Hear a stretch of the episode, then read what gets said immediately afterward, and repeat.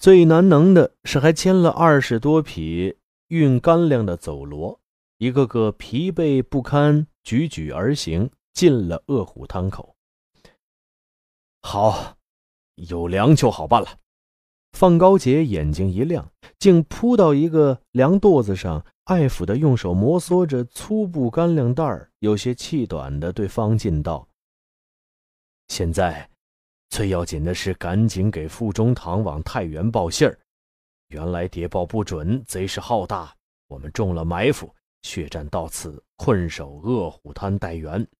你我还有胡振彪三个主将都在，总算扳回了局面，还好向朝廷交代。方进听他说话，心中升起一阵寒意。三百余人，现在剑阵时雨中杀开血路，与大军会合，只剩下不到五十人。范高杰这个主将指挥无能，没有一句自责，没有一语相慰，只是庆幸主将都在。真不知张广嗣凭什么看中了这个活宝来压阵带兵。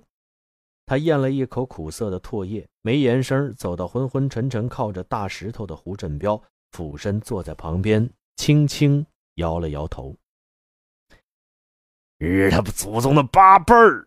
胡振彪一睁眼就骂：“整日这牛皮吹得呱呱的，事到临头尿床尿的刷刷的。张广四算他妈什么名将？”说着一翻身，别转了脸。胡大哥，是我。方进知道他这是詹宇，轻轻的说道，又从怀中取出一块面饼：“我是方进。”不拘怎的，现在我们还活着，你先吃点东西。胡振彪这才清醒过来，回头看了看方进，突然嘶声吼道：“方进，我兄弟跟了张广嗣，真是倒了血霉。”范高杰看着这对难兄难弟，心中陡然起了杀机。兵败白石沟，机宜失当，朝廷总要追究这笔账的。自己是主将，责任推诿给谁？这两个月中，其旧部本来就和自己不睦，焉知不会异口同声攀咬自己？他思量了一下，四周看看，到处都是正在寻找队伍的散兵游勇，自己身边的亲兵也都没处回避，此时断然无法下手。且自己见死不救，已有不少人亲见，在恩将仇报，此刻最易激起兵变。范高杰收敛了杀心。见清点人数的军校回来，便问：“下头怎么样？”回军门话。那军校禀道：“共是两千九百三十八名，已经恢复了建制，只是没粮，有的饿晕了过去，伤号也没药。叫各营到这里来领干粮。”范高杰冷冷说道：“告诉各营主官，这四千斤干粮要维持四天。”派几股人马回原路，拖些砸死的马，还有散落的粮食，统统弄回来。告诉大家，救兵三天一定到达，顶过这一阵，飘高几个山贼插翅难逃。话音刚落，便听周姑各山各峰号角升起，随着号角彼此相应，隐隐起了擂鼓呐喊声，若起若伏，若隐若现，似乎很远。又似乎就在附近，弄不清到底是多少人。这悠悠的呼应声屡屡不绝，更给这晦涩渐浓的恶虎滩平添了几分阴森恐怖的气氛。方进过来说道：“范军们，此地不是久留之处，敌人既把我们放进来，肯定是绝路。派出去送信的，也难保中途不出事。我们缺粮，更不能死守。”现在最要紧的是赶紧派人探路。我们带的图志是顺治年间不知哪个活宝会的，一点屁用也没有。出路当然在南边。范高杰绷着脸，突然一笑：“山贼能这么玄虚，是疑兵之计。他的兵都用到北边堵截我们了，现在只要调到南边再堵。我说困守待援是眼下兵无斗志。”要稳一稳军心，待天黎明时，我们向南突围，到郝家坡集结待援。一来攻沱沱峰容易，二来断了临县，北重归路，如今都累得这样，探路的出不去呀。被围待援或者突围，这是最寻常的军事措施。范高杰既无胆又无识，刚愎自用到这份上，深沉内敛的方进终于忍不住了，转脸对四周的便佐们大声道：“你们是晋省大营的兵，我是甘肃的老兵，先跟年大将军，又跟岳大将军，再跟张军们，最后跟了这个范将军。我的话。”他的话你们都听见了，只求你们记住，别忘了。说罢，抱拳团团一揖，泪落如雨。范高杰冷眼一看，四周兵士个个脸色铁青，知道犯了众怒。此刻在申斥这个冲杀了一天的将军，大有被乱刀砍死的份儿。愣了半晌，换了笑脸说道：“老方，如今风雨同舟，怎么和我弄这个？听你的。”叫中营选出身强力壮、精明能干的军士在前探路，每队三十人，一路向北，一路向南。又吩咐道：“天要黑了，要防夜袭，各处不许点火。”哎，方进一下子蹲下身，坐在了胡振彪身边，再也不吱一声。飘高以一千两百兵力大败清兵五千人马，敌军伤损将半，粮食、马匹辎重几乎全部损失。山寨义军却无一伤亡。此刻他的指挥位置几乎就在范高杰头顶上数十丈高的花香峰。山跳蚤等几十个护法侍者守在他的大帐旁边。山顶风烈，将四十九面太极图五色旗吹得猎猎作响。他浊酒独坐，时而瞥一眼下面的恶虎滩。他白染青袍，羽扇纶巾，前面案头上焚着一炉藏香，一副仙风道骨的气派。但他此时却不是在想军事，军事已经胜券在手。恶虎滩水浅，是因为三条河上流都堵了，只为迷惑清兵，才各留了一股。明日凌晨水量俱够，三处同时决口，困在滩上的清兵一个也难逃活命。南边埋伏着的兵在坨坨峰上备足了垒石，根本无法通过。北边的兵还是原班人马。堵截几个吓破了胆的逃兵绰绰有余。他是在想，山跳蚤报来紫金山教徒的情形，切口对不上，又惊于白莲教教义，既说来源，又不见联络，四友却对专门迎候的山跳蚤一干人不客气，是敌，为什么六天来没有动静？山西巡抚又从哪里能调来这波土头土脑的兵？然而，为打好这一仗，自己用完了所有的人，自己居中指挥，又不可须臾离开。他想的头都胀大了，还是百思不得其解。下头义军都把他看成是能掐会算、撒豆成兵的神仙，又不能露出半点焦虑，因此虽然面上看去飘洒萧逸，心里却是格外的不安。天已经黑定了，飘高军中也下令禁止灯火。沱沱峰巨大的阴影变得越来越模糊，星光下，只见满山杂树不安地摇曳着，似乎无数鬼魅在暗中欢呼舞蹈。松涛时紧时慢地呼啸着，又似千军万马在遥远处奔腾厮杀，给人一种神秘的恐怖联想。他实在坐不住了，便踱出帐外。一个侍者立刻迎上来道：“总峰仙长有法旨。”没有，飘高沉稳地答道：“哦，叫人盯着马坊那边有动静，用灯火报过来。红灯是凶，黄灯是吉。遵法旨。”飘高的目光望着南边，南边是他的义女娟娟，带着一千义民降攻临县，专等这边取胜后回兵夺城。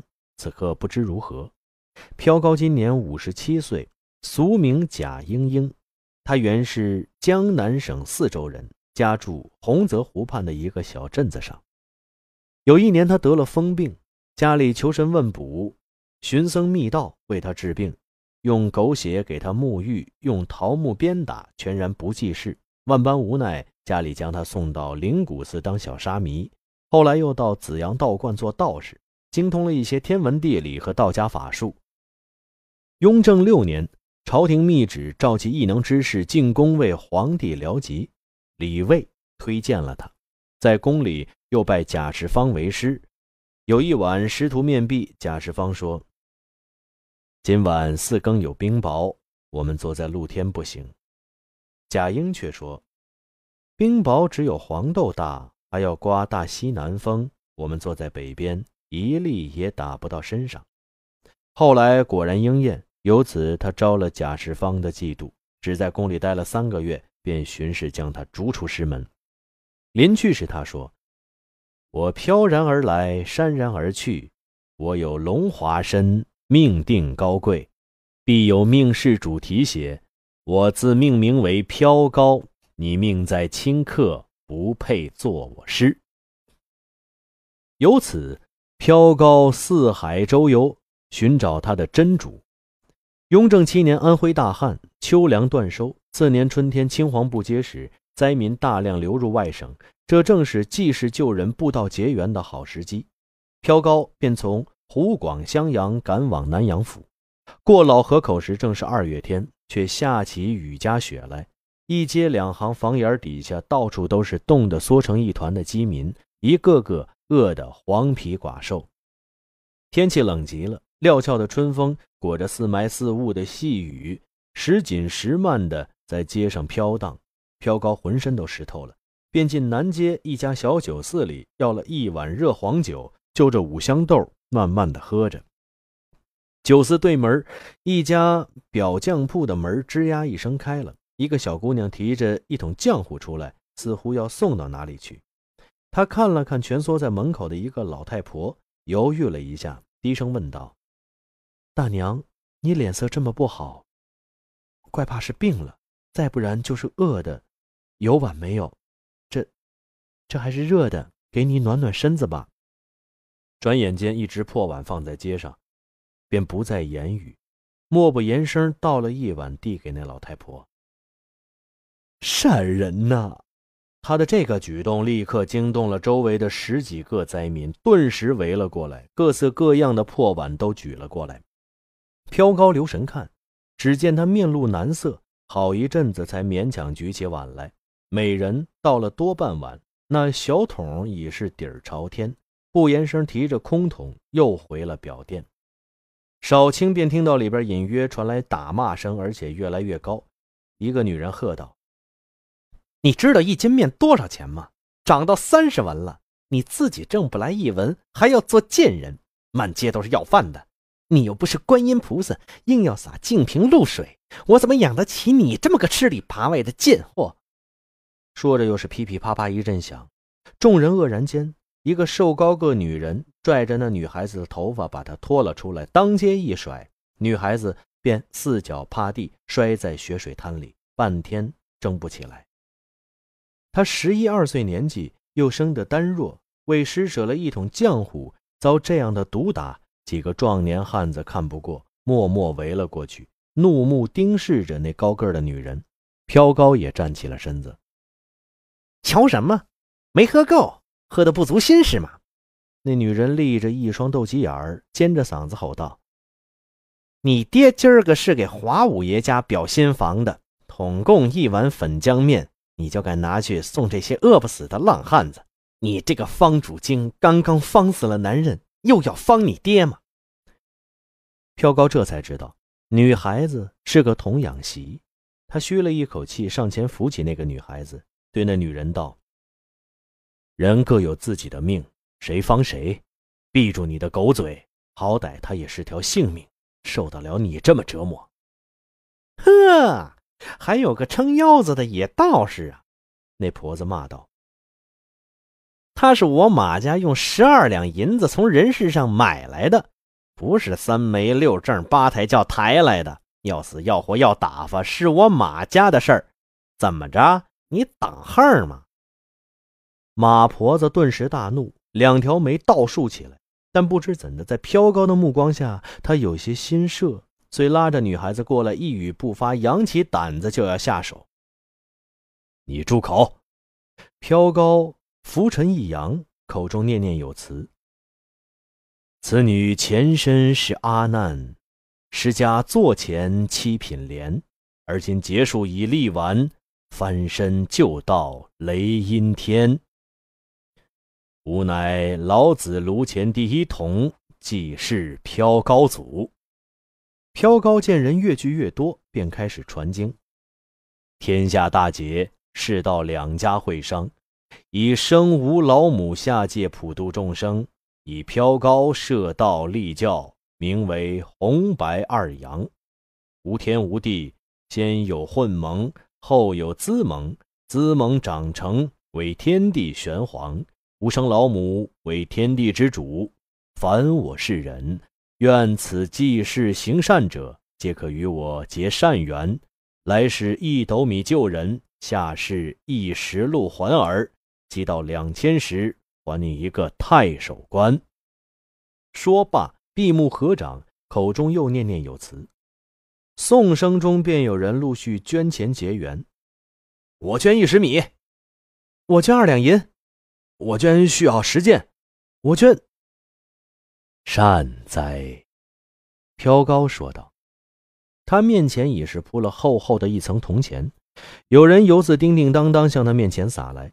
飘高蹲下身子，抚着女孩的头发，轻声道：“你跟了我去学道，好吗？”女孩胆怯的看了看凶神恶煞一样的婆母，眼汪汪的大眼睛忽闪了两下。飘高回身向众人道：“此女愿捐身学道，山人自己捐银十二两。”右手向空一啄，已拿出一块银饼子。众人齐声喝彩。飘高却回转身来，对马家婆子道：“你可愿意？你若愿舍向善，这些捐来的钱物由你施粥赎过。”我为你消除罪言。那马家婆子连声说道：“我愿意。”走吧，飘高对那女孩说：“你是捐来的，就叫娟娟吧。”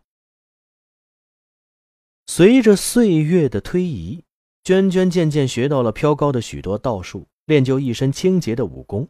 妇女师徒间原本毫无猜忌的，飘高。也只是觉得她出落得越来越美艳冷香。有年夏天，他无意间窥见了娟娟沐浴，他发现自己也是个有情的男人。几次装作法神附体挑逗勾搭，都没打动娟娟的心，且有瑶琴处处作梗，都毫无结果。一怒之下，他逐走了瑶琴。自此，娟娟对他更具戒心，虽没有公开反言，心里。已存着戒心了。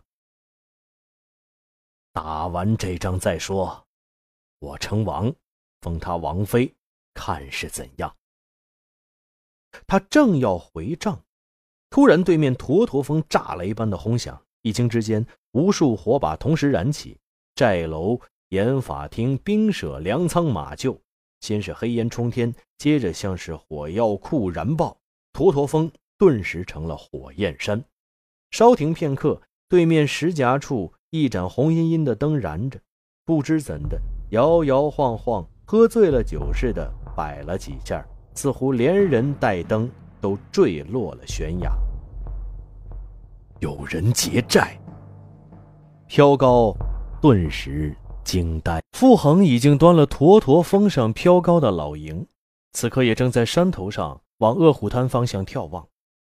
寒冷的夜风很大。将袍角和辫子都撩起老高。方才吴瞎子一镖打死了向恶虎滩报凶信的举灯人，傅恒本想责怪他几句，应该等飘高那边的信号出了再动手。想想吴瞎子也是一片好心，就没言声。这六天里头，他自己一直没出天王庙一步，几乎把全副精力都用在掩护这支队伍的真实面目上头。今儿派人砸一家店铺。明儿又绑几个肉票要赎，又捉了十几个村妇，关在庙里小偏旁里。罗油锤转磨似的来回周旋，一边扮土匪教徒，一边暗地里派人出去侦探飘高动静。此刻第一大关已经度过，飘高留守山寨的老弱兵残已全部生擒，十三个分寨一把火同时点起，又派人通知了困守恶虎滩的清兵，准备前后夹击。回兵营救山寨的飘高。一切安排就绪，兴奋不已的傅恒才冷静下来。自己的南边是娟娟，北边是飘高，飘高的北边又是凤高杰，是个敌我互相夹击的局面。官兵人数虽多一点，但范高杰新败，兵无斗志。飘高如果以逸待劳，不救山寨，围攻范高杰，胜负之数尚难预料。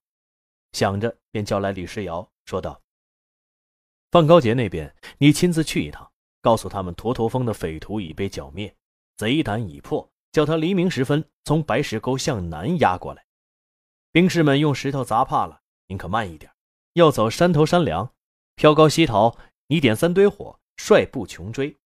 飘高要来救寨，我在山上点三堆火，你就不管三七二十一，督着他们上山接应。我算了算，临县匪众不会来营救。我们两面夹击飘高，打乱了也是不怕的，只留意不要走了飘高。他顿了一下，说道：“去吧，大丈夫为朝廷立功名，在此一举，我寄你厚望。”扎。李世尧带十几个亲兵消失在黑暗里。傅恒掏出怀表看了看，还不到子时，便一步坐在聚义厅下边的凉亭石凳上。对一直站在身边的吴瞎子道：“今夜着实累你，现在不能喝酒，葫芦里有参汤，你来几口。”说罢，解下腰间葫芦，对嘴喝了几口，递给吴瞎子：“坐，你也喝。”表下不敢。吴瞎子双手接过，又放在石桌上，说道：“这地方生，又不是青红帮盘子，中堂一人记着全军安危，我的责任是保护你。”没了。